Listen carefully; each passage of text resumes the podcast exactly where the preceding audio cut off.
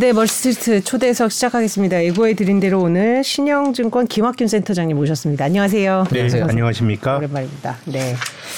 연말에 불과 한 하루 한 주 정도 사이에 이제 분위기가 또 확 좀확 네. 뭐확 바뀌었는지 아니면 시장에서 일단 약간 뭐 환율도 그렇고 주가도 그렇고 좀 요동치는 것 같습니다. 그래서 하나씩 좀 짚어봐야 될 것 같은데요. 일단 시장 평가자들의 지금 가장 큰 관심은 12월 FOMC 그리고 네.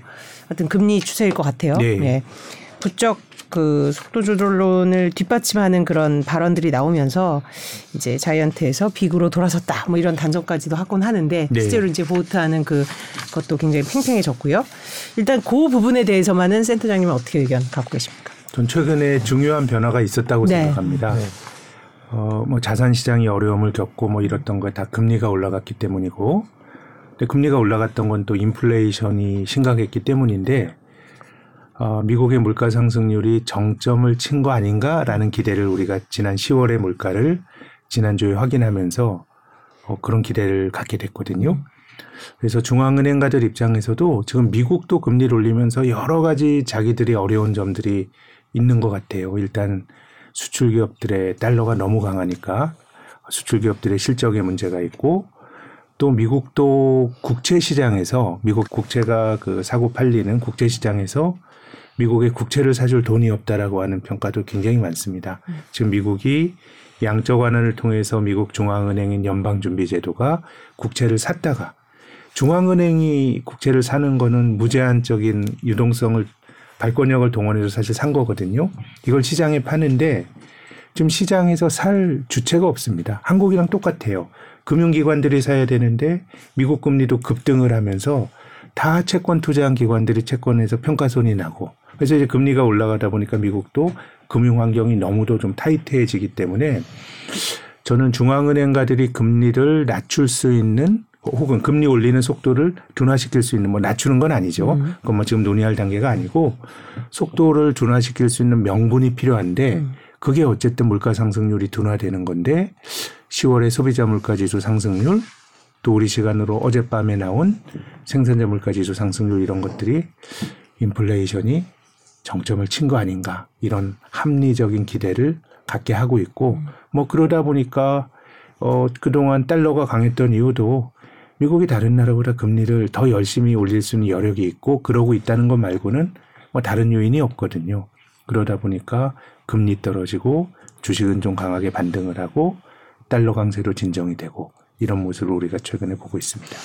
그 연준의 브레이너드 부의장이 그 기준금리 인상폭을 좀 낮출 수 네. 있다는 식의 뉘앙스의 얘기를 했습니다. 그렇다면 네. 당장 12월 FOMC부터 약간의 변화가 감지될 수도 있지 않을까 이런 기대들이 네. 있는데 그에 대해서는 어떤 의견을? 네, 지금은 중앙은행가들 입장에서는 시장이 걱정하는 것도 금리가 여기서 더 올라갈 거다라고 하는 것에 대해서는 뭐 크게 이견은 없습니다. 음. 다만 이제 이번 사이클에서 금리가 어디까지 올라갈 거냐 뭐 이런 건데 어 12월 FOMC에서는 일단 뭐 자이언트 스텝보다는 빅 스텝 0.75% 포인트씩 올리다가 0.5 정도로 어 바뀔 수 있다라고 생각이 드는데 그러니까 브레이너드 연준 부의장이 계속해서 이제 주장을 했던 논거는 이겁니다. 네.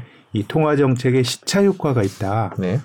지금 인플레이션이 심해서 금리를 막 올리는데 금리 올린 효과는 1년 후에 나타나는데 근데 이 지금 지금의 높은 물가만 보고 금리를 올리라고 하면 경제가 되게 나빠질 수 있으니까 일단 속도 조절을 해야 된다라는 이야기를 10월 달에도 했었는데 이제 최근에 했던 발언의 무게 중심이 실리는 거는 뭐 그렇다고 하더라도 연준이 여러 가지 부담이 있음에도 불구하고 금리를 4%까지 올렸고 이건 인플레이션을 잡으려고 올린 건데 인플레이션이 통제가 되지 않는데 중앙은행이 뭐 발을 빼거나 뭐 미온적인 얘기를 하고 이런 건 좀 온당치 않습니다. 그래서 저는 중앙은행가들이 움직일 수 있는 명분을 마련해 줬다고 생각하는데 사실 중앙은행가들이 신뢰가 있으면 지금의 인플레이션이 높더라도 1년 후에 경제에 문제가 발생하라고 할 거라고 믿으면 금리 올리는 속도를 둔화시켜도 돼요. 근데 이제 그런 정책이 경, 그 시장 참여 경제 활동하는 사람들에게 신뢰를 받으려면 중앙은행의 신뢰도가 높아야 되거든요. 근데 지난 1년 동안의 미국 연방준비제도나 파월 의장의 행보를 보면 사실 그런 믿음이 강하다고 말할 수는 없어요. 그러니까 객관적인 경제적 환경이 바뀌어줘야 되는데 저는 물가 상승률 둔화가 좀 유의미한 신호가 아닌가 싶고 물론 우리가 지난 7월에 미국의 7월 물가를 보고도 야 꺾였거나 했는데 8, 9월에 음, 네. 다시 올라가면서 그냥 주가도 많이 떨어지고 했거든요. 근데 이번에는 정말 진짜로 꺾이는 거 아닌가? 저는 그런 어, 믿음을 갖고 있습니다. 음. 그렇게 인플레이션이 다소 꺾이는 거 아니냐라는 보도와 통계가 나온 이후로 주가가 미국 같은 경우에 빠르게 그냥 바로 그날 막 네, 점프라는 네. 표현을 쓰기도 했는데 저희가 표를 준비했는데요. 잠깐 보시면 이제 S&P 500이 저기 2022년 1월의 고점에 비해서 물론 지금도 많이 떨어졌는데 이제 네. 최근에 이제 네. 인플레이션 얘기를 하면서 어, 다소 올랐고요. 나스닥도 잠깐 보시면 뭐 비슷한 모양입니다. 저 네. 1월 달에 뭐 거의 16,000까지 갔었던 게 지금 이제 11,000대인데 이게 살짝 그 끝부분에 살짝 네. 올라가는 것도 역시 인플레이션이 좀 잠잠해지는 거 아니냐는 기대가 반영돼 있습니다. 대체로 이제 인플레이션이 잡히고 이런 분위기가 연준이 이제 스텝을 조금 좁힌다, 보폭을 좁힌다 이렇게 얘기가 나오면 아무래도 시장은 반응을 네, 하고 있고 그, 연말에도 그럴까요? 그 그럼요. 최근의 반응도 지금 나스닥 지수 같은 것도 그동안 주가가 워낙 많이 빠지다 보니까 최근에 올라간 게 얌전해 보이지만 물가 나온 날 7%나 급등을 그렇죠. 할 정도로 네. 뭐 시장은 환호를 어, 했습니다. 그래서 결국 뭐 연준이 12월에도 금리를 올려야 될 테고요. 1월에도 금리를 올릴 겁니다. 음. 근데 이제 시장이 두려워하는 거는 금리 인상이 더 길게 음. 그리고 더 높아지지 않을까라는 건데 지금의 물가의 움직임을 보면 이제 좀 어, 그러지 않을 가능성이 저는 좀 높아진 것 같아요. 음. 그렇기 때문에 지금 시장에서 나타나는 반응이 물론 금융시장의 반응이 좀 호들갑스러운 게 있죠. 예. 호재가 있으면 올라가면 올라갔다가 아닌가 보다면 떨어지는데 저는 최근의 반응은 나름 뭐 의미가 있고 좀 의미를 부여할 수 있는 합리적인 반응이라고 봅니다. 그러면 우리 연말에 산타 랠리 보통 크리스마스 때 이제 지금 아니면 연말에도 이제 연말 랠리들이 네. 있는데요. 그리고 또 하나는 뭐 저희 중간 선거 끝나면 11월 12월은 오른다면 이런 네. 얘기 듣고 여러 가지 그 통계와 전설들이 계속 요즘에 난무하고 있습니다. 개인적으로는 어떻게 보십니까? 저는 산타가 최근에 온 거 아닌가 싶은데요. 아, 이미 온거 아닌가요? 네. 지금 바닥에서 이렇게 올랐는데. 네. 그러게요. 월스트리트에서 네. 이번 증시를 뭐 이거 폭등한 것을 뭐 몬스터 랠리라고 불렀다고 네. 해요. 그래서 이제 괴물에다 비유했다는 자체가 네. 약간 지속될 수 있을까라는 것에 대한 또 조금 과한 반응 아까 호들갑스럽다고 네. 표현하셨는데 네. 그런 이제 인식이 깔려 있다고 보는데 저는 뭐 인플레가 이렇게 쉽게 돌아서지 않을 거라는 그런 생각이 또 음. 들거든요. 그러니까 네. 요새 스티키라는 표현 많이 네, 쓰던데 네. 그런 부분이 조금이라도 확인되면 더 실망하지 않을까 이런 뭐 우려 아니 우려도 하는데요. 제일 걱정하는 사람들이 이제 중앙은행가들일 겁니다. 네. 이 인플레이션 기대 심리를 잘 꺾어야 되는데 우리가 70년대에 하이퍼인플레이션을 끝냈던 폴 볼커 의장도 이 80년에 한 번 뭐 실수를 했다는 거 아닙니까? 그 당시에 이제 미국의 기준 금리가 20%까지 갔는데 80년 봄에 그 금리가 20%까지 갔습니다. 그랬더니 경기도 나빠지고 물가 상승률이 둔화되는 것 같으니까 금리를 한 뭐 그때는 워낙 레벨이 높다 보니까 5, 6% 포인트씩 막 낮췄거든요. 네. 그 한 14% 포인트 꽤 낮추니까 물가가 또 튀었어요. 그러니까 긴축을 다시 금리를 20%까지 올려서 지금 중앙은행가들 입장에서는 아무튼 인플레이션이 이제 시장은 앞서가는 기대고 아직 한 달이기 때문에 이게 지속성을 가진다는 보장은 없고 우리가 저는 지금이 다르다고 생각하지만 7월에도 비슷한 생각을 다수가 했었거든요. 네. 그러니까 좀 신중할 것 같은데 근데 제 생각에는 어 인플레이션도 인플레이션이지만 미국도 여러 가지 아까 말씀드린 채권 시장의 유동성의 문제 이런 것들이 대두가 되기 때문에 저는 내년에 볼 때 조금 이제 걱정스러운 거는 경기이겠죠. 지금의 물가가 이렇게 10월의 물가가 둔화가 된 것도 아마 10월에 경기가 안 좋았기 그쵸? 때문일 거예요. 네. 소비가 둔화가 되고 그래서 인플레이션을 잡기 위해서는 결국 경기를 희생해야 되기 때문에 앞으로는 경기 둔화라고 하는 또 도전이 있을 거고 그리고 내년이 저는 매우 흥미로운 시장이 될 거라고 생각하는 것이 경기가 둔화가 되면 일반적으로 중앙은행이 금리를 낮추거든요. 네. 근데 우리가 연준이 혹은 한국은행이 금리 올리는 거는 이제 곧 그 끝이 보인다라고 주장을 할 수 있지만 내년도에 금리를 낮춘다? 이러기는 힘들 것 같아요. 그럼 지금 정도의 금리가 만약에 유지된다고 하더라도 높게 올라가진 않더라도 상당히 긴축적인 금리거든요. 그렇기 때문에 저는 어, 과거에는 긴축한 다음에 경기가 나빠지면 바로 금리를 내렸는데 어, 긴축한 다음에 경기가 나빠진다라고 하는 건 저는 뭐 반복적인 패턴이라고 봅니다. 또 주가도 어느 정도 반영하고 있다고 보고. 근데 상당히 지금 정도의 높은 금리가 유지가 됐을 때 별일이 없을 거냐라 그러면 내년도는 조금 이제 취약한 경제 주체들이 어려움을 겪는 어 약간의 이제 금융 위기는 후행해서 나타나는 경향이 있는데요. 어 서브프라임 때를 한번 예로 들어보면 그 당시에 미국의 연방 준비 제도가 어 2003년부터 2006년 6월까지 금리를 올렸습니다. 3년 올리고 그리고 금리를 그냥 동결했어요. 그때도 좀 인플레이션이 심하니까 금리를 올리진 못했지만 동결을 했는데 연준이 금리 인상을 멈춘 것은 2006년 6월인데 제가 subprime이라고 하는 문제를 처음 들은 게 2007년 8월입니다. 예, 프랑스 금융기관인 BNP 파리바에서 subprime mortgage 채권이 들어간 게 이게 환매가 안 돼가지고 돈을 못 내주는 1년 지나서 문제가 생기고 그리고 또 1년 지나서 리먼이 파산한 건 그 1년 지나서예요. 네. 네. 그렇기 때문에 어, 상황이 나빠지게 되면 금리를 낮추는 게 중앙은행이 가질 수 있는 굉장히 강력한 무기인데 내년도에 금리를 낮출 수 있을까? 저는 뭐 심각한 위기가 나면 낮추겠지만 그전엔 못 낮출 것 같아요. 왜냐하면 우리가 물가 상승률이 고점을 쳤다, 쳤을 수 있다라고 하는 기대를 갖고 있지만 그렇다고 하더라도 중앙은행가들이 이상적으로 생각하는 물가 수준 뭐 지금까지는 2%인데 거기까지 가려면 갈 길이 굉장히 멀거든요. 그럼 금, 금리를 낮추진 못할 거예요. 그러면 그 상황에서 경기가 나빠지는데 긴축적인 상황이 지속이 된다 그러면 굉장히 취약한 경제 주체들이 많이 나올 수 있고 뭐 이런 것들이 내년 시장의 큰 도전일 거라고 봅니다. 그래서 시장이 저는 이번에 인플레이션이 정점을 통과했다는 게 투자자들에게 주는 의미는 뭐 주는 의미라기보다 저의 해석은 시장이 유의미하게 바닥을 통과 바닥을 좀 확인시켜 주는 음. 인플레 때문에 빠지고 우리가 9월 말에 봤던 예를 들면 종합주가 지수 2150이 이번 사이클에 유의미한 저점일 수 있다는 생각은 드는데 시장이 바닥을 쳤다고 하더라도 이렇게 뭐 고속도로로 올라가주면 좋은데 그 다음의 길은 되게 울퉁불퉁한 음. 길이 아니겠는가 저는 그렇게 생각합니다. 네. 그러니까 경기 침체와 금리 상승 물론 네. 폭 폭은 둔화되겠으나 이 두 가지가 사실 병립할 수 없 어야 되는데 그게 이제 나타나는 네. 현상이 내년인 거라서 그런 적이 별로 없었습니다. 없었던 것 같습니다. 네. 경기가 나빠. 그럼 상단은 어떻게 보면 지금 뭐 그 한 불과 속도 조절로 나오기 전만 해도 5점 뭐 얼마까지도 얘기하곤 했는데 지금 만일에 이런 분위기라면 연말 최종은 한 5% 넘지 않을 것인가 뭐 이런 생각도 들고 5% 가진 않을 것 않을 같고요. 뭐 제 생각은 네. 뭐 이제 12월에 0.5% 포인트 올리면 4.5가 되겠네요. 네.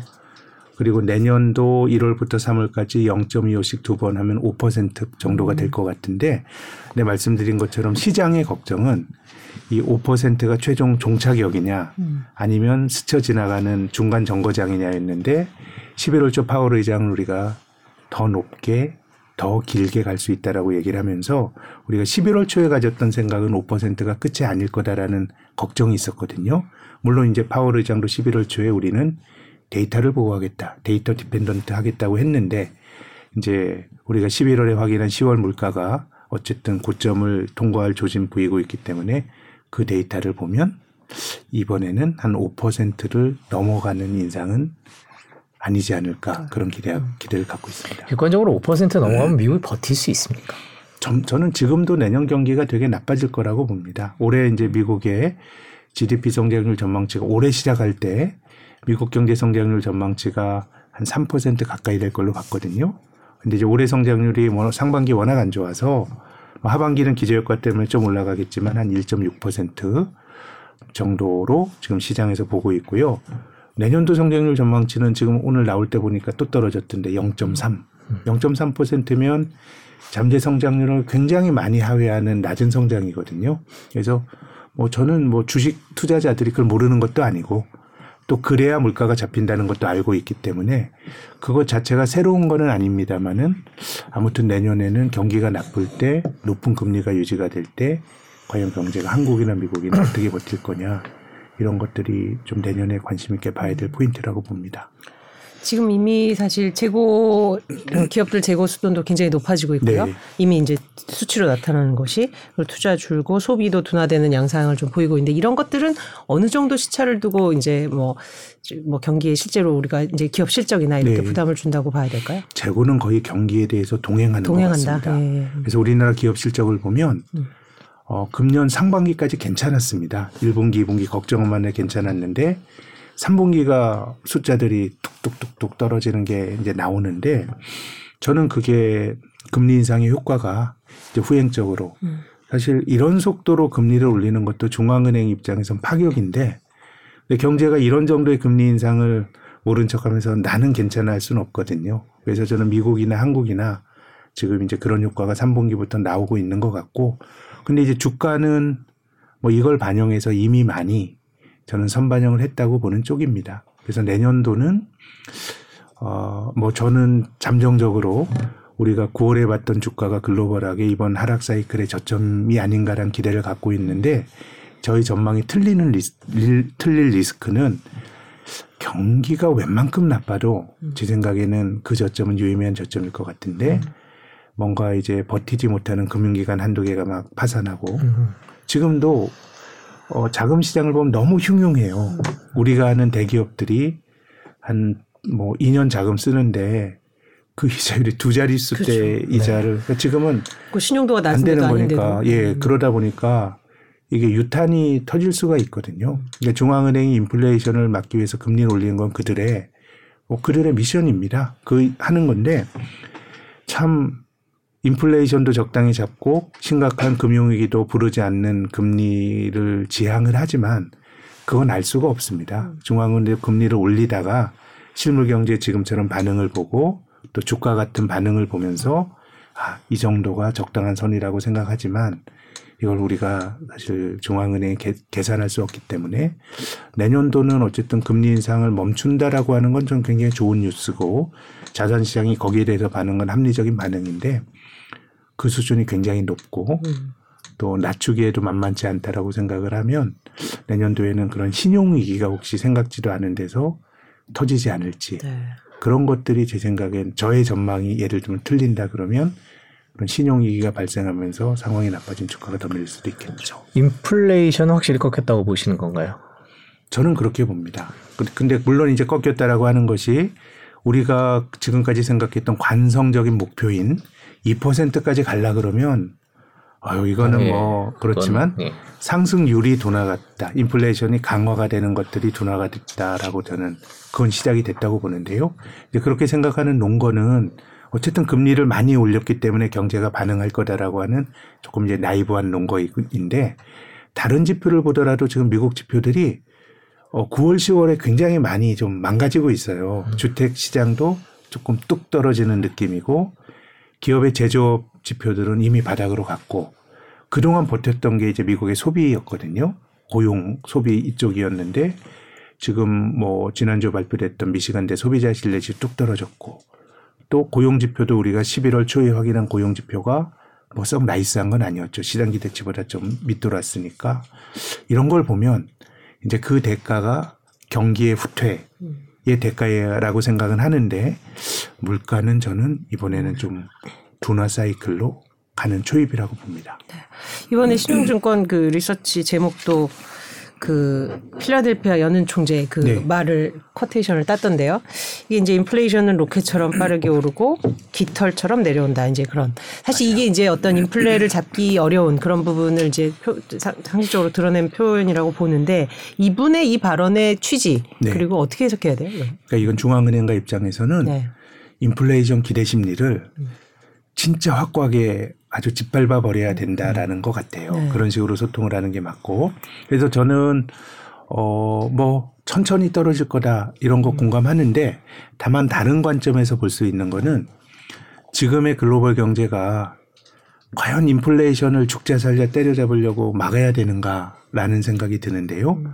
일단 첫 번째는 글로벌 경제가 전체적으로 부채가 많기 때문에 이자율이 굉장히 높게 유지가 됐을 때는 제가 말씀드렸던 종류의 신용 위험이 어디선가 터질 가능성이 높다는 게 첫 번째고 또 같은 맥락에서 부채가 많은 경제는요 어느 정도 인플레이션이 좋습니다. 이 우리가 그렇죠. 부채라고 하는 거는 돈으로 갚아야 되는 거잖아요. 이자 부담이 좀 주는 거죠. 예, 인플레이션은 실질 상환 부담을 줄여주는 건데 그러면 아이 8, 9% 인플레면 부채 부담이 엄청 줄어들겠네 그럴 수 있지만 8, 9% 인플레는 경제 활동을 교란시키는 거고요. 또 명목 이자가 높아지면 부채의 실질 가치 이런 거 떠나서 이자 못 내서 그냥 네, 부도가 그렇죠. 나요. 그래서 제 생각에 지금의 물가는 잡아야 될 당위성은 분명히 있는데 그럼 이걸 2%까지 때려서 낮출해야 되는가라고 보면 전 이번에는 균형점이 예컨대 3에서 4% 물가. 그러면 세상이 탈이 날까? 전 안 난다고 봐요. 그 사람들이 그 정도 기대를 가지고 물가가 움직이면 역사적으로 보더라도 2차 세계 대전을 치르면서 전쟁을 치르다 보니까 국가의 부채가 많아지지 않았겠습니까? 그때 5, 60년대 통화 정책은 적당한 인플레이션의 용인이에요. 적당한 인플레이션이 유지가 되고 금리는 그거보다 조금 낮은 수준이 유지가 되면서 결국 저는 미국의 그 전후 부채를 5, 60년대에 갚았다라고 생각하거든요. 그렇게 본다 그러면 인플레이션이 쉬 떨어지긴 어렵겠지만 그것을 굳이 지금까지의 관념대로 낮출 필요는 있느냐라는 또 말씀도 드리고 싶고 이제 이 다음 스테이지는 중앙은행가들이 이제 인플레이션에 대한 적당한 목표치를 어떤 컨센서스를 만들어 나가는 과정이 있을 거라고 봅니다. 지금 2% 물가 상승률이 뭐 심오한 이론적 근거가 있는 것은 아닌 것 같습니다. 네. 미국도 2%, 한국과 미국은 경제 규모 성장 다 다른데 한국도 2%. 이것은 관습적인 기준이거든요. 그래서 저는 3이나 4%뭐 이런 정도에서 consensus가 만들어 어, 질 테고 또 그런 물가 상승률이 꼭 뭐 나쁜 것만은 아니라고 봅니다. 근데 이제 중앙은행가 입장에서 이제 걱정은 이런 걸 거예요. 그럼 물가가 지금 8%인데 딱 마음에 들게 3, 4%에서 멈추느냐 그런 건 없거든요. 음. 3, 4%까지 낮추기 위해서도 우리는 2%가 물가 물가를 잡을 거야 그래야 물가가 떨어지는 거니까 중앙은행가들의 화법은 실제 생각보다 훨씬 더 매파적으로 나올 수는 있는데 이번엔 저는 2%까지 물가를 낮추려다 보면 글로벌 경제가 견뎌내지 못할 거다. 긴축을 음. 통해서 낮출라 그러면 예, 저는 그런 생각을 갖고 있습니다. 지난번에 2%에 대해서 변화가 없다라는 그 목표치의 네. 변화는 없다라고 확실히 얘기했는데 그거는 일단은 말은 그렇게 할 수밖에 없다 이렇게 그럼요. 보고 계시는 지금 거죠. 어쨌든 금리를 올려야 되는 상황에서 중앙은행가들이 금리 인상을 멈추지도 않았는데 여기서 좌고우면 하는 태도는 좋은 건 아닙니다. 어차피 올리면 그 이건 지나치게 자산 시장을 생각하면 그런 식의 forward guidance를 주면은 좋은데 실질적으로 경제 활동 우리가 main street에서 하는 사람들은 이자율 올라가면 내가 지불해야 될 이자 더 많이 내야 되는 거예요. 그 상황이 바뀌진 않거든요. 근데 최근에 중앙은행가들의 태도가 조금 바뀐 거는 전 주가가 많이 떨어지면 중앙은행가들도 주식을 저는 뭐 보겠죠. 그것은 뭐 등한시하진 않겠지만 지금의 인플레이션의 원인이나 혹은 고용 시장이 너무 타이트한 것도 자산 가격이 올라가서 그런 거 전 있다고 봅니다. 음. 그러니까 사람들이 노동 시장에 안 들어오고 그냥 금년 초까지 미국에서 대사직 시대 이런 게 있었기 때문에 그래서 저는 그런 forward guidance는 투자자들에게는 뭐 의미가 있고 또 뭐 그 자체가 뭐 의미가 없다 이렇게 말하기는 어렵지만 실질적으로 경제 활동을 하는 사람들은 이자율이 높아지면 그 자체가 부담이니까 금리를 올리는 한에서는 아주 매파적인 그 발언을 하는 게 그 내가 금리를 자이 big step으로 올리고 그다음에 올릴 건데 아, 실은 내 속마음은 이게 아니라라고 말하는 거는 실질적으로 내 행동의 효과를 매우 낮추는 거기 때문에 그렇죠. 예, 그렇게 해석을 해야 된다고 네. 봅니다. 자, 저 FOMC 예고 예, 저 예상을 좀 해봤고요. 우리 우리 시장으로 좀 가서 얘기를 나누겠습니다. 사실 그 아까 그 신용위험 말씀하시면서 굉장히 자산시장 그 자금 조달 관련해서 흉흉하다 이런 네. 얘기 하셨잖아요. 사실 저희가 몇 주 전에는 이제 레고랜드 사태로 촉발된 회사채 문제를 많이 짚어봤는데 그 후에 좀 나아지지 않을까 하는데 현재 상태는 좀 어떤지 듣고 싶어요. 음. 안 나아졌어요. 안? 금리는 떨어졌지만 자금은 잘 안 도는데 네. 어, 저는 안 나아지는 게 어찌 보면 당연하다라고도 생각을 합니다. 왜냐하면 우리가 이런 신용 경색을 최근 1, 20년 사이에 안 겪었던 거 아니었거든요. 네. 돈이 안 도는 게 문제입니다. 그럼 이런 신용 경색을 해결할 수 있는 가장 중요한 방법론은 중앙은행이 금리를 낮추는 거거든요. 음. 근데 지금은 금리를 올리는 우리가 이번 달에도 어 뭐 baby step을 하냐 big step을 하냐 금리를 올리는 사이클에 있으니까 이게 백약이 무효인 거예요. 새 음. 돈이 공급이 안 되는 거예요. 그러니까 정부가 말하는 모든 정책이 안 먹히죠. 음. 왜냐하면 산업은행 보고 도와주래요. 근데 산업은행은 그러라고 있는 거거든요. 영리기관이 아니잖아요. 그럼 산업은행은 돈이 어디 있나요?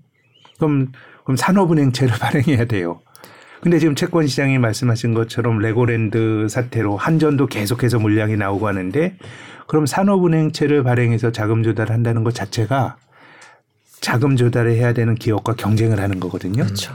그러니까 산업은행채 그럼 발행하지 마. 그거 안 하니까 요즘 매우 흥미로운 사실이요. 제가 퇴직연금 이 상품 고르다 봤더니 산업은행의 1년 만기 정기예금 금리가 네.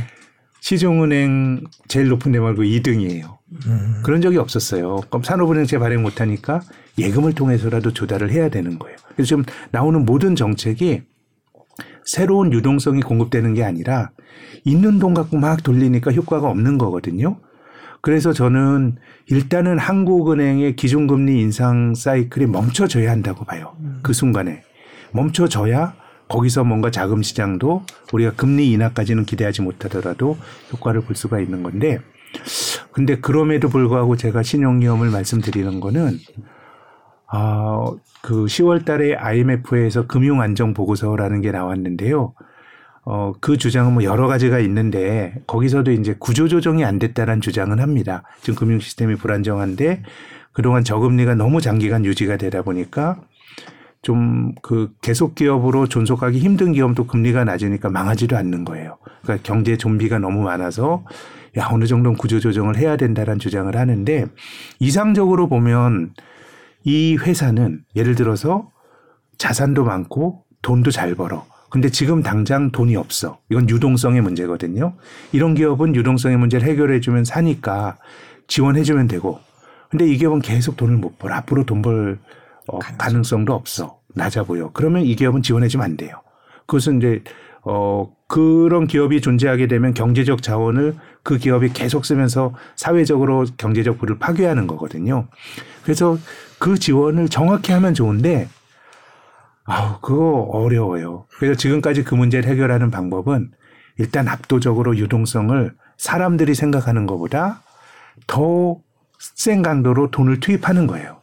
그러면 정말 살아야 될 기업도 살고 의도와는 무관하게 좀 살지 말아야 될 기업도 같이 사는 건데 근데 지금은 어쨌든 중앙은행이 금리를 많이 낮추기 어렵다. 그럼 저는 한국은행이 금리 인상을 멈추면 그때부터도 전 상황이 좀 더 좋아질 거라고 보지만 그래도 금리가 높게 유지가 되면 지원을 해줘야 되는데 야 이거 잘 골라서 지원해 줄 수 있을까라고 생각하면 전 내년까지는 굉장히 신용시장이 높은 수준의 어떤 스트레스가 유지가 될 가능성이 굉장히 높다고 봅니다.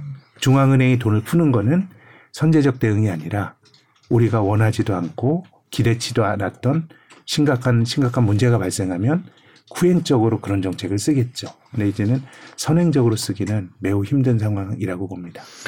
한국은행이 24일 기준금리를 추가 인상할 거로 이 보도가 나오고 있으니까 지금 이 상황이 나아질 가능성도 그러면 높지 않다. 일단 그게 멈춰져야 됩니다. 아무리 돈을 네. 공급해도 한국은행이 금리를 올리면서 궁극적으로 유동성의 총량을 줄이는 게 멈춰져야 이것이 해결될 수 있지.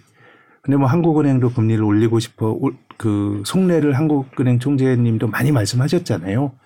아니 미국이 올리니까 우리도 어쩔 수 없어라는 거였는데 어쨌든 미국이 좀 이게 제동이 걸리면 아주 정말 그 100m 뛰듯이 금리를 올려온 거거든요.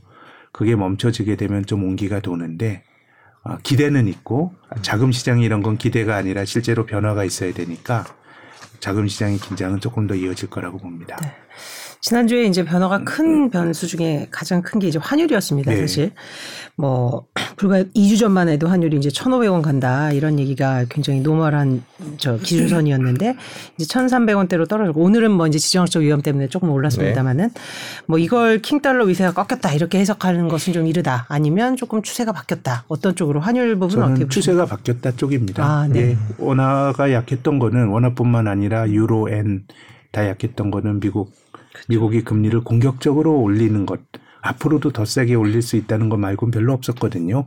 그러면 지금은 미국의 통화 정책에 좀 유의미한 변화가 나타날 수 있다 그러면 제 생각 환율은 고점을 친 거 아닌가라는. 생각인데 근데 이제 앞으로의 경로가 중요한데 이게 어느 속도로 떨어질 거냐 이걸 뭐 속도까지 뭐 제가 알 수는 없지만 과거에는 우리나라 원달러 환율이 이상 급등했을 때 우리 어 한 두 번 있었죠. 외환위기 때 2,000원까지 갔고 2008년 글로벌 금융위기 때 1,600원까지 갔습니다. 근데 그 다음에는 거의 수직으로 한 1,000원, 900원 이렇게 떨어졌거든요. 근데 이번에는 미국이 금리 인상을 멈춰도 그럴 것 같진 않아요. 왜냐하면 상당히 환율의 레벨은 과거보다 높게 유지가 될 거라고 보는 것이 외환위기 때와 2008년 지금의 가장 큰 차이는요. 그때는 원화가 유독 약했습니다. 아, IMF 외환 위기는 그건 기본적으로 한국의 위기였고 2008년 글로벌 금융위기는 미국에서 탈이 났지만 그 당시에 우리나라 은행들이 외화 유동성 관리를 잘못해서 우리나라 은행들이 외화 부도를 낼 뻔했어요. 그래서 포지션을 잘못해서 유독 원화가 약했거든요. 그러니까 상황이 좀 글로벌 경제가 안정을 찾을 때는 환율이 굉장히 높으니까 우리나라처럼 수출 기업들 제조업 경쟁력이 있는 나라는 수출이 아주 드라마틱하게 개선이 되면서 달러가 쏟아져 들어오면서 원달이 뚝 떨어졌거든요. 근데 이번에는 원화가 유독 약하지 않았습니다. 다른 통화도 다 약해서 요즘 제가 흥미롭게 보고 관찰하는 지표가 일본의 수출인데요. 우리나라 수출 증가율이 10월 달에 마이너스가 됐죠. 전년 동기비. 근데 이게 기조적으로 떨어졌어요.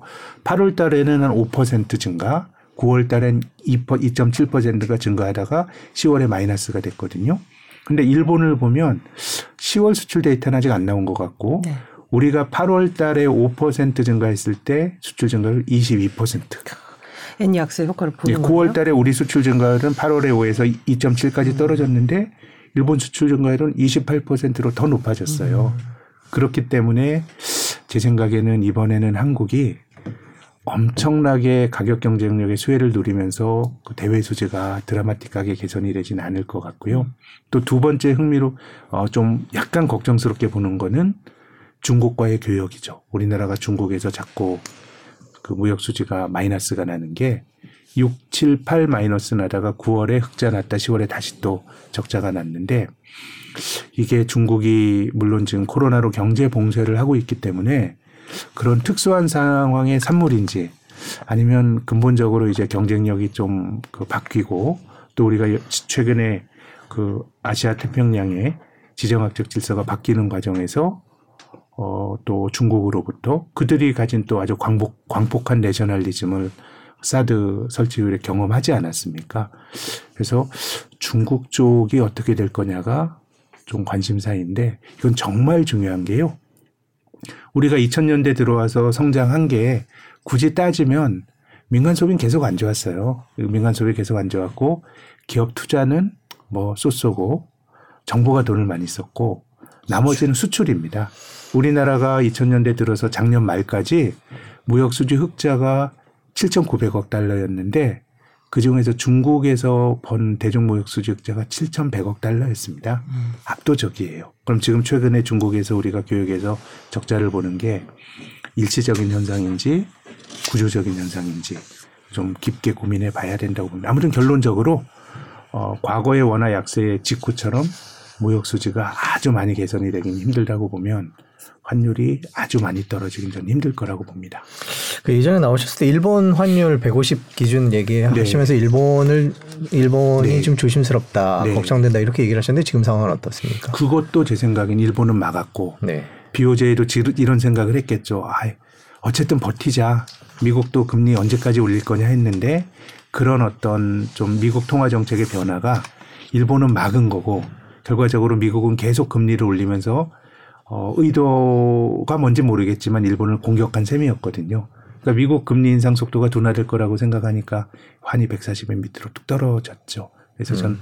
모든 게 우리가 최근에 경험했던 상당수의 경제 현상이 미국의 금리 인상 폭과 속도와 다 연결돼 있다고 봅니다. 음. 옛날에는 사실 미국 말고도 유럽 이게 네. 굉장히 강한 그 네. 경제 권역들이 이렇게 유지가 됐, 되면서 어찌 보면 균형과 또 견제와 뭐 이런 것들이 있는데 이번에는 특이하게 미국과 디 어더스 약간은 어, 그런 거면 이번에도 독일 CPI 뭐 10%대 네. 나오고요. 그래서 굉장히 미국으로 인한 그 충격들을 신흥국 강, 그 강대국 할 거 없이 다 받고 있는데 네. 자, 그러면 아까 말씀하신 대로 이제 미국의 그런 부분이 확실히 좀 반전이 됐다고 보면 이런 부분은 어느 국가부터 좀 회복이 될지 그 국가별로 좀 그좀 그 차별화해서 볼 포인트가 있을까요? 국가별로요. 예. 네. 그러니까 예를 들면 유럽은 네. 사실 지금 아직까지도 아직 뭐 전 저기 전년 겨울보다는 좀 따뜻해서 에너지 위기는 생각보다 덜하다고는 하지만 그래도 굉장히 이제 독일 CPI 보면은 어 안심을 할 수는 없는 것 같고요.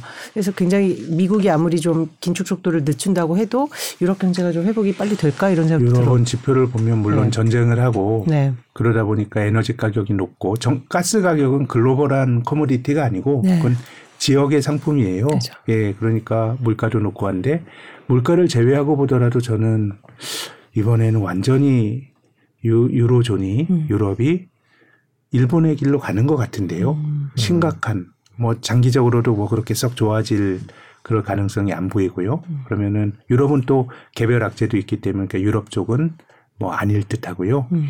뭐 저는 우리나라도 우리나라 뭐 중국이 좀 걸리는데 어, 그래도 중국이 내년까지 코로나 봉쇄를 안 한다 그러면, 아, 내년까지 코로나 봉쇄를 푼다 그러면, 아, 내년도 글로벌 주요국 중에서 성장률 전망치가 높아지는 나라는 중국밖에 없어요. 올해 3%대에서 5%. 이거 뭐 중국이 뭐 대단히 구조적으로 좋아서가 아니라 코로나 봉쇄 풀면 좋아질 거다라는 거니까.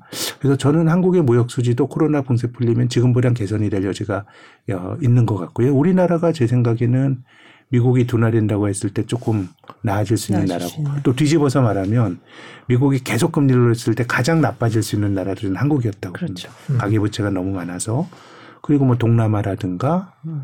어뭐 이런 쪽 동남아나 이런 쪽이 제 생각에는 자산 가격이나 이런 것들 좀 수혜를 볼 수 있는 지역으로 봅니다. 지금 중국 얘기를 해주셨으니까 저기 중국 얘기로 넘어가 보겠습니다. 방금 말씀을 해주셔 주시기도 했는데 이 제로 코로나 정책, 코로나 네. 이 봉쇄하고 이런 것들이 세계 경제에 실제로 큰 영향을 미쳐 왔죠. 저는 굉장히 올해 좋은 영향을 줬다고 보는 쪽입니다. 아, 네. 왜냐하면은 어차피 인플레이션은 경기 과열의 산물이고요. 네. 미국 미국이 그랬고 인플레이션을 잡기 위해서는 경기를 후퇴시키지 않고는 전 잡을 수 없다고 봅니다. 네. 근데 올해 중국마저도 만약에 경제가 정상적으로 돌아갔다 그러면 우리가 느끼는 인플레이션 압박은 훨씬 더 컸을 거예요. 음. 그래서 지금은 오히려 중국이 순기능을 하는 것 같고 또 내년도에는 또 중국이 만약에 제로 코로나를 푼다 그러면 또 그들의 의사와는 무관하게 내년도에는 경기가 조금 올해보다는 음. 걱정이 되는 시기니까 네. 조금 중국이 균형을 잡아줄 수 있다라는 기대는 갖고 있고요. 다만 이제 중국에 대해서는 그런 거 말고 뭔가 같이 뭘 하기에는 불확실성이 너무 커져 버렸죠. 우리가 이 투자를 하고 교류를 한다라고 하는 거는 그 나라에서 어떤 재산권 보호 이런 어떤 기본적인 신뢰 무형의 어떤 음. 사회적 신뢰가 있어야 되는데 중국은 그런 것들에 굉장히 좀 불확실성이 커진 것 같아요. 음. 네. 그 의도치 않게 어떤 경기의 그 네, 모델을 그 조정하는 역할을 네. 했다 이런 말씀이 굉장히 흥미로운데 지금 근데 오늘 전해진 소식 들어보면 중국이 신구 신규 감, 감염이 2만 명이 육박했다. 네. 예, 물론 이제 도시마다 좀 다른데 그래서 이제 과연 풀까? 뭐 이런 얘기도 네. 나오고 있고 지금 이미 뭐 어떤 감기약 사재기 뭐 이런 현상도 일부 벌어지고 있고 뭐 이래요. 그래서 이게 그러니까 시진핑 3년임이라는 어떤 정치 정권상의 어떤 요인은 해소가 돼, 도 방역상의 이런 네. 어 문제가 해소되지 않으면 과연 그런 정책을 추, 저, 추진할 수 있을까 이런 생각도 들어요. 그러니까요. 그걸 뭐, 뭐 그들의 결국은 네. 선택이긴 한데 네. 어, 어저께인가요? 네. 그 중국의 영상 본 게 그 광저우인가요? 막 그 봉쇄로 인한 네, 스트레스가 네. 너무 커져가지고 막 부수는 걸 봤는데 네. 이제 뭐 선택인 거죠. 뭐 네. 선택인데 중국도 3% 성장이라는 거는 이건 저는 그 시스템에 여러 가지 부하가 많이 걸릴 거라고 봐요. 음. 특히나 권위주의적인 어떤 정권이라고 하는 거는 조금 국민들에게 당근도 줘야 되는데 그렇게 보면 저는 뭐 제가 이거를 뭐 예측한다 그래서 뭐 그게 권위가 있는 건 아니지만 경제적으로 보면 제 생각엔 중국이 코로나를 가져갔을 봉쇄를 유지했을 때의 부담이 앞으로는 더 커질 거라고 봅니다. 예, 올해 성장이 둔화되고 이런 거 가지고 보면 그래서 내년까지는 풀리지 않을까 싶긴 한데 근데 어쨌든 이런 것들이 다 불확실성이 너무 큰 네. 거죠. 이게 권위주의가 강화된다라고 하는 거는 결국은 경제적 자원 배분을 누가 하느냐의 문제라고 봅니다. 사실 그 정부 주도로 경제 개발을 안 한 그 역사는 없죠. 미국만 하더라도 20세기 초까지가 보호무역을 했던 나라이고요. 우리나라 일본은 똑똑한 관료들이 경제 계획을 하면서 경제적 자원 배분을 막 해줬는데 한국이 경제기획원이란 게 94년도 김영삼 정권 때 없어졌죠. 그러니까 경제는 기획을 했던 거예요. 근데 경제 규모가 커지고 그런 관료들이 못하는 거고 저는 일본 경제가 이렇게 엉망이 된 이유도 어 지금은 뭐 여러 가지 반도체 진흥책 이런 것도 저는 그 정부가 우리나라도 뭐 그 공적인 정책들이 나옵니다마는 일본도 권력이 대장성에서 시장으로 많이 안 간 게 일본의 쇠퇴를 불렀다는 쪽이에요. 규모가 커지게 되면 관료들이 할 수 없는데 그럼 중국이 저는 그런 길로 가고 있는 것 같거든요. 그래서 장기적으로 보면 이게 꼭 뭐 안 될 거다라는 의미보다 사실 그런 생각도 잘 안 들어요. 하지만 잘 모르겠고 우리가 아는 문법과는 달라진 것만큼의 불확실성은 있는 것 음. 같고 또 중국은 또 기업들의 경쟁력이 한국과 많이 비등해졌고 그럼 이제 중국에서 우리가 중간재를 파는 게 아니고 뭘그뭐 이제 중국 내수에 직접 소비층에 팔아야 되는데 우리나라 화장품 그렇게 잘하다가 한꺼번에 꺾이는 모습이나 아니 우리나라 유수의 유통업체들 다 손들고 나오는 거나 그리고 얼마 전에 중국의 박스 오피스를 해 보니까 1등이 장진호더라고요. 네. 한국 전쟁 때 네. 그들 입장에서는 제국주의 미국과 어, 한국군에게 아주 시- 심각한 타격을 줬지, 준 승전보지만은 사실 우리도 태극기 휘날리며 이런 거 맞아요. 1등 하기도 하잖아요. 그럼 이- 이른바 국뽕 예, 영화죠. 내셔널리즘이 다, 뭐, 그는 그 민족의 권리인데, 네. 아, 중국은 너무 드센 것 같아요. 음. 그런 내셔널리즘을, 아주 광폭한 내셔널리즘을 가진 나라에서 한국이 비즈니스를 하는데, 참 좀 지금까지 우리가 큰 기회였거든요. 이건 뭐 내년 아니라 좀 길게 봤을 때, 지난 20년 동안에 한국이 제일 큰 수혜를 본 게 중국 덕 봤거든요. 네. 근데 뭔가 그런 구조가 바뀌고 있다라고 하는 음. 것이 제 생각에는 한국의 내재가 된 좀 약간의 좀 위험이라고 위험입니다. 봅니다. 기회라기보다. 음. 네. 제가 다음 질문은 한중 정상회담을 여쭤보려고 그랬는데 뭐그 정상회담과 관계없이 기본적으로 이런 불안감, 불신 이런 것들 때문에 한국과 중국의 무역 경제는 좀 한계가 있을 거다 이렇게 보고 계시는 거군요. 근데 이게 우리가 발을 빼기도 힘들 거예요. 네. 너무 많이 들어가 있어서. 좀 근데 이제 지금 나타나고 있는 대중무역 수지 적자가 아, 분명 이제 코로나 봉쇄가 들어가 있기 때문에 우리가 인과관계를 딱 따지기는 어려운데 이것이 뭔가 우리가 앞으로 계속 경험하게 될 우리가 중국에서 정말 좀 극단적으로 말하면 빨대를 꽂아놓고 계속 꿀물을 빨아왔던 건데 이런 좋은 시절이 좀 지나가는 뭐 아주 초기 국면일수록 저는 있다고 생각을 합니다. 네. 중국이 성장률이 이제 회복이 되면 우리의 이 지금 무역 수지 대중 무역 수지 적자가 구조적인 건지 아니면 일시적인 건지가 나오겠죠, 그죠? 네. 이제 그만큼 어느 정도 수혜가 입을지. 네. 근데 저는 최근에는 조금 이게 구조적인 게 아닐까라는 생각, 그, 뭐, 뭐, 백대빵은 아니겠습니다만은, 네. 이제 우리 제품의 경쟁력, 어, 반대로 이제 중국 제품의 경쟁력도 네. 올라가고, 그래서 이제 다변화란 말을 굉장히 쉽게 하지만 또 그것만큼 그렇게 시- 빨리 되기 어렵잖아요. 네. 어떻게 찾아야 될까? 굉장히 답답할 어, 것 같아요. 저는 그 아주 조용하게 네. 어, 우리가 중국에서 수혜를 받는데 음. 그리고 또 어찌됐건 개인이건 아니면 사업하는 사람이건 거기 노출이 된 우리 국부가 많기 때문에 네. 이런 것들을 뭐 이렇게 노골적으로 이런 거라기보다는 조용하게 저는 비중을 낮춰야 되는데 네. 뭐 도리가 없다고 생각합니다. 그래도 인구가 성장을 하고 이런 성장이 있는 게 어, 동남아고 또 그쪽이 또 한국이 가진 약간의 프리미엄 이런 것들이 있으니까 어, 그것이 뭐 중국을 대체할 거다 이런 기대는 아니지만 우리가 장기적으로 대체를 해야 될 것 같고 음. 그래서 이번에 정부에서 말한 소부장이 과 관련된 여러 가지 그 장기 플랜을 보면 이 사실 일본이 한국을 도발해서 우리가 소부장 뭐 이렇게 했던 네, 거 예. 아닌데 예. 이번에 정부의 정책을 보면 일본으로부터의 자립도 있지만은 중국 의존도를 낮추겠다라고 하는 코드도 확실히 들어가 있는 것 같거든요. 네. 그래서 우리가 조용히 뭐 그렇게 좀 해야 되는 거 아닌가라는 생각은 듭니다. 그 중국 얘기를 저희가 계속 하고 있는데 마침 동남아 얘기도 해주셨으니까 최근에 이제 차이나 러니라고 네. 이제 중국에서 네. 이제 나오는 그런 움직임에 대한 보도들이 계속 나오고 있습니다. 뭐 자본은 우리나라로 오고 있다, 기업은 동남아로 가고 있다 이런 얘기들이 있는데 네. 그 차이나 런에 대해서는 어떻게 보고 계세요? 그런 것 같은데요. 음. 실제로 우리 유입이 네. 자금 유입이 예. 어, 왜 그렇게 생각을 하냐 하면 어, 외국인 투자가들이 10월 달에 5조 원 넘게 샀어요. 네, 네. 이게 다른 신흥국과 비교해 봐도 상당히 한국이 이례적이었고요. 아, 최근에는 물론 이제 미국의 물, 그 물가가 발표된 이후로는 전체적으로 신흥국으로의 유동성도 개선이 됐는데 10월은 한국이 유독 그랬고 음. 또 많이 비교를 하는 게 대만인데요.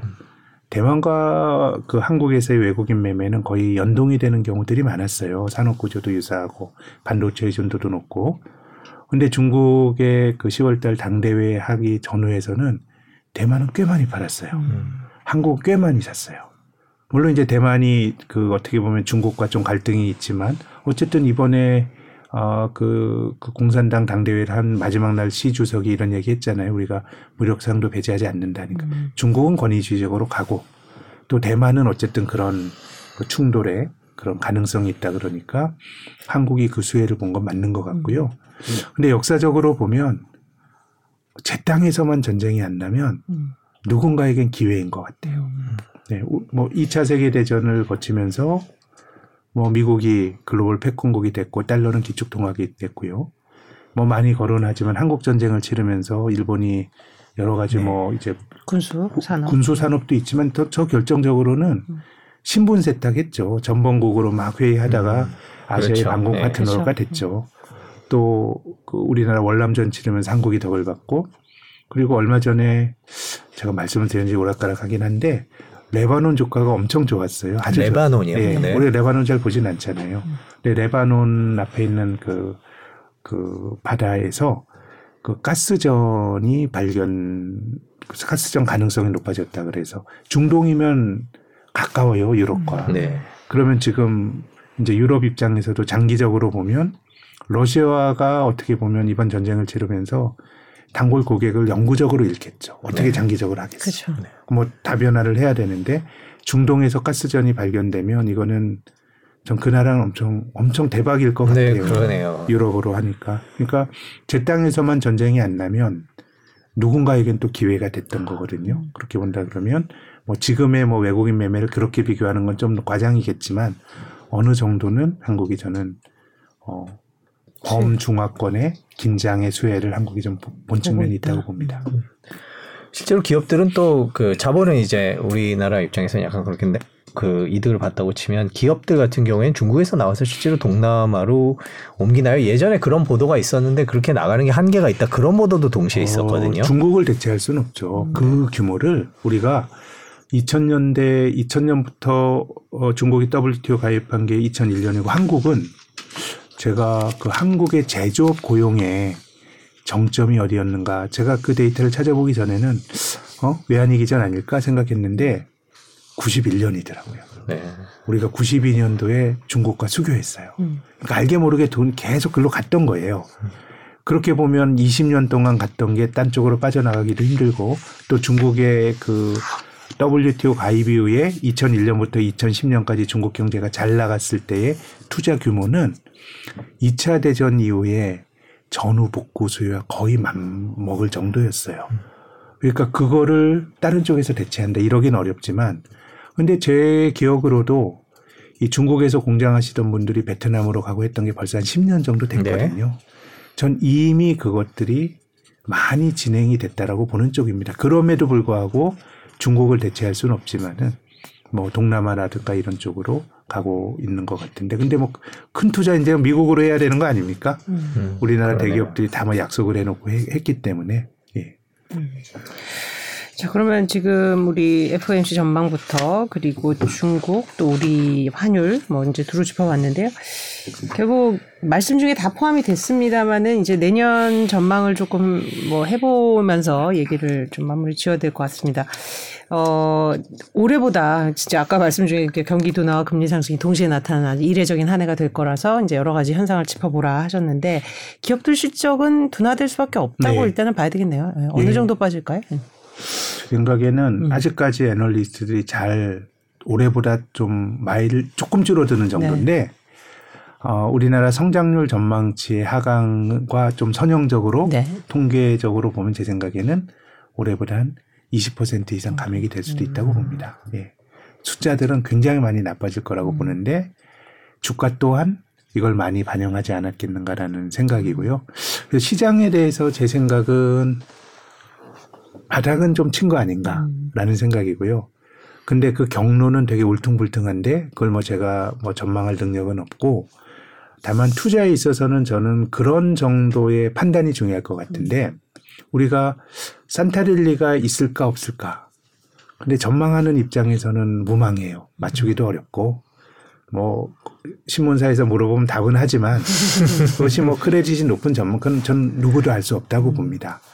그렇게 보면 우리가 너무 연말이나 이런 거는 모른다고 생각하는 게 편하고 오히려 시장이 대략 지금이 어 크게 보면 저점 부근인가, 음. 크게 보면 고점 부근인가에 대한 감이 중요할 것 같은데 제 생각엔 크게 보면 저점 부근이라고 음. 봅니다.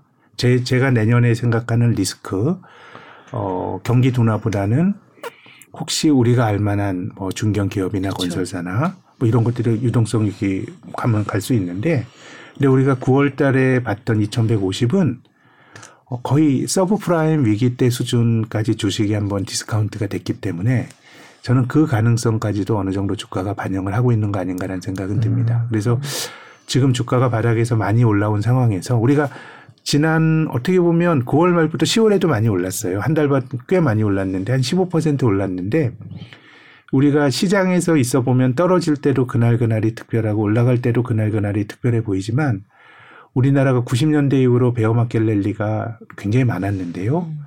bear market rally 평균 상승이 한 15%예요. 음, 네. 예, bear market rally는 약세장에서 한번 올리고 또 어려움을 겪는 건데 그러니까 지금의 강세가 되게 이례적인 거는 저는 아닌 것 같고 그래서 울퉁불퉁 하겠지만 뭐 한 2년 정도를 견딜 수 있는 사람이라 그러면 지금 주식 사서 버티면은 크게 낭패는 안 보실 것 같고요.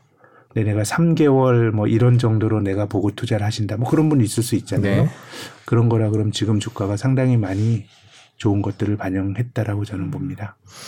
지금 저희가 이제 뭐 내년 전망을 지금 계속 해보고 있는데 그 산업별로 보면 어떻게 보세요? 뭐 섹터별로 여러 가지 얘기들을 하는데 네. 내년에 투자하시는 분들은 네. 어떻게 해야 되나 이걸 그냥 아직 계속 현금만 들고 있어야 되나 아니면 물린 채로 계속 있어야 되나 뭐 이런 여러 가지 생각들을 하실 텐데 뭐 산업을 말씀드리면 저는 뭐 전 반도체를 포함한 제조업들이 상당히 나쁜 것까지 많이 반영한 것 같아서 그냥 뭐 그동안 좋았던 빅테크 주식들보다는 우리 제조업체들 뭐 저는 뭐 반도체로 거기 해당이 된 그런 것들이 좋아 보이고요.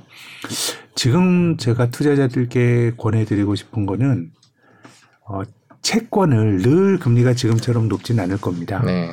어, 20세기는 아주 주식 투자자에게 좋았던 100년이었습니다. 뭐 장기 투자가 되고 이런 게 다 20세기의 기록을 가지고 우리가 주장을 하는데 네. 어, 뭐 20세기 주식시장을 대표하는 미국의 다우 지수가 19세기 말에 65포인트였어요. 근데 100년 지나서 1999년 말에 어, 11,600포인트까지 올랐거든요. 100년 동안 17,000%가 올랐습니다. 네. 그러면 뭐 주식이 대박이 난 건데요. 그러면 100년 동안 17,000% 오르면 연율화로 어느 정도 오르면 17,000%가 되냐 하면 5.3%예요. 5.3%씩만 한 이, 어, 30년 하면 7, 8배 나는 거예요. 네. 그러면은 지금 금리가 5%가 넘는다 그러면 아주 장기적으로 주식이 좋기는 힘들 거예요. 그렇기 때문에 저는 지금 조금 눈을 돌려보시면 6, 7% 주는 것들도 고르실 수가 있어요. 그래서 자기 자산의 일부는 그런 것들을 저는 어느 정도는 어, 가지고 가시는 게 좋을 것 같아요. 주식이 지난 10년 동안 우리나라 종합주가 지수가 연평균으로 0.2%입니다. 근데 주식이 또 좋은 건 어떤 면에 지금처럼 많이 빠지면 가치보다 싸지면 또 단기간의 주가 뭐 단기간이 한두 달 말씀 아니고 한 싸게 사면 한 1년 반, 2년 지나면은 그게 100%도 오르고 하니까 네. 주식은 그 자체 쌀 때는 저는 기회가 있고 지금이 그런 권역인데 금리보 상품을 지금은 어느 정도는 자기 자산에 넣어두시고 주식은 쌀 때 사서 좀 기다려야 되는데 뭐 지금 저는 좀 싼 가격인 그쵸, 것 같네요. 바닥에 네. 근접을 한 부분. 그 아무래도 센터장님이시니까 주변에 보면 이제 약간 음, 우리나라에서 이른바 이제 부자들 네. 네, 이제 좀 자금의 여유가 있으시는 분들이 많이 상담도 하고 찾아오시고 뭐 혹은 뭐 이렇게 네. 세미나도 하시고 그럴 텐데 일전에 그분들이 안 움직이고 있다라는 네. 말씀을 해주셨던 것 같아요. 지금도 여전히 지켜보고 있는 상황인가요? 지금은 조금 바뀐 것 같아요. 아, 그래요? 조금은 네. 어 최근 한 달 정도 보면 근데 이게 대단히 좋아질 거란 기대치 갖고 계신 건 아닌 것 같아요. 음, 네. 근데 우리가 저점을 7월 7월에 저점을 9월에 깨니까 뭐 그런 거죠. 뭐 떨어져 봐야 음. 여기서 뭐 한 10% 내가 손해 볼 생각하고 사서 기다리면 되는 거 아니야라는 정도 그런 정도의 상식적인 직관을 가지고 뭐 이렇게 그 투자의 대상을 그 좀 요청하는 그런 고객들이 최근에 계십니다. 음. 예. 그러면 뭐라고 답을 해주십니까? 저는 뭐 네. 주식이 싸졌습니다. 네. 그리고 미국 주식이 그동안 좋았지만 뭐 늘 미국 주식이 이기는 건 아닙니다. 음. 한국이 뭐 별로 좋아 보이진 않지만 한국은 별로 비싸진 않습니다. 음. 우리가 주가가 얼마 전에 오르기 전에는 2011년 수준이었습니다. 네. 11년 전 수준을 회귀했는데 우리가 그 11년 동안에 상장사들이 벌어들인 이익만 천조가 넘는데 음. 지금 우리나라 시가총액이 2천조 원이 안 되거든요. 그런 거라 그러면 싼 주식은 기회가 있는 건데 그래서 오히려 한국에서 좀 싼 제조업 주식들 글로벌 경쟁력도 있고 이런 것들에겐 저는 한편으로는 좀 기회라고 봅니다. 물론 지금 사서 고속도처럼 쭉 뻗은 길로 갈 것 같진 않지만 울퉁불퉁하다고 말씀하셨는데 그 길은 음. 우리가 본질적으로 알 수가 없죠. 네. 그걸 알력으로 만든다고 봅니다. 저희가 최근에 썸네일 제목에서 뭐 이제 미국에서 떠나서 한국으로 돌아올 때다라는 네. 썸네일 제목을 달았는데 그거 갖고 이제 많은 구독자분들께서 네. 감론을박을 네. 하셨어요. 이게 옳다 그르다. 그러면 센터장님께서는 그거에 대해서 개인적으로는 어떤 의견을 방금 들어보면 한국이다. 저는 한국입니다. 네. 미국 시장이 장기적으로는 좋은 시장인데 어, 아주 급등한 1920년대에 광란의 20년대가 지난 다음에 대공황도 겪었지만 대공황이 회복된 이후로도 37년부터 49년까지 십수년 횡보. 그리고 60, 5, 60년대 강세장 이후에 69년부터 82년까지 횡보. 또 8, 90년대 강세장 이후에 어 2000년부터 2013년까지 크게 보면 횡보. 음. 이런 많이 오르면 늘 그 반작용이 있다라고 봐요. 미국이 좋죠. 근데 미국 valuation이 비싸잖아요. 좋은 것도 이미 주가가 충분히 반영하고 있기 때문에 저는 비싼 주식은 한 번 올라가면 그리고 조정이 있게 되면 그정 길어지는데 이번에도 뭐 역사가 똑같이 반복이 된다 이런 주장은 너무 나이브하지만 한번 미국이 늘 불펜 아니었고 그런 장기 횡보의 시기도 있었다라는 생각은 꼭 한번 해보셨으면 좋겠습니다. 근데 뭐 저희 프로그램에 나와서도 많이 말씀을 해주셨습니다만은 냉전 신냉전 네. 사회고 지금 약간 기, 기존과 다르게 세계 네. 분위기가 돌아가고 있고 그리고 미국 경제에 대한 뭐 1등만이 살아남을 수 있다 네. 이런 신뢰도 있고 그래서 과연 과거처럼 네. 그렇게 그런 것들이 적용될까라는 의문이 어느 때보다도 강하지 음, 않나라는 생각도 들어요. 참 그게 전망하는 입장에서 힘든 게 네. 과거가 똑같이 반복이 된다고 생각하면 그건 또 틀리는데 또 한편으로 우리가 또 그 의심의 바이러는 지금 이번만은 다르다. 사실 사람의 예측력이 좋지 않아요. 네. 과거를 우리가 잘 예측한 것 같지만 과거에도 우린 몰랐지. 근데 우린 과거는 그 결과를 알다 보니까 지금만 더 불확실하다라고 생각하는데요. 어, 세상에 저는 전혀 새로운 일은 별로 없는 것 같아요. 음. 지금 신냉전 말씀하셨지만 신 때면 냉전의 시대가 네, 있었죠. 예, 89년 그런 세상 살았고요. 인플레이션 심하지만 70년대 그거 살았고요. 또 제가 여러 가지 대기업 뭐 재무적인 어려움 말하지만 90년대 초나 그런 일이 또 있었어요. 우리가 집값이 떨어지면 경제가 어떤 그 하중을 받을까 걱정하는데 2008년부터 2010년 그 시기를 겹쳤어요. 그래서 저는 우리가 그 과거를 현실과 똑같이 반복이 된다 그러면 그건 아니고 약간의 변주는 있지만 한편으로는 저는 너무 지금만 다르다라고 생각하는 것도 그래서 전 보다 직관적인 기준이 많이 빠지고 대략 싼 거냐 많이 오르고 대략 비싼 거냐 오히려는 상식적 기준이 제 생각엔 투자가들에게는 한편으로는 더 필요한 거 아닌가. 그렇죠. 전 그런 점에서 보면 제가 뭐 잘 맞추기는 어렵겠지만 대략 싸진 않은가 그런 굉장히 강한 믿음은 갖고 있습니다. 우문이 현답을 해주셨군요. 국내 시장 연말 분위기 2023년 상반기 흐름 간단하게 정, 예상을 해주신다면. 저는 산타가 이미 온 것 같고요. 네, 이미 왔고요. 연말로 갈수록 조금 걱정거리들이 있으면서 네. 예, 뭐 전저점을 깨지는 않겠지만 그냥 자꾸 울퉁불퉁 뭐 이러, 이러지 않을까 생각이 드네요. 예. 그래서 그 신용위험 어, 어떤 뭐 건설사든 뭐가 됐든 그런 툭 붉어지는 울퉁불퉁을 유발하는 그런 네. 이벤트가 좀 없기를 바라는 그런 네. 마음이네요. 그죠? 네. 오늘 센터장님께 어떤 금리 전망부터 그리고 이제 단기, 단기간 또는 중장기간 시장을 좀 어떻게 봐야 될지 큰 도움이 되는 말씀이었습니다. 오늘 고맙습니다. 네, 네, 감사합니다. 감사합니다. 네.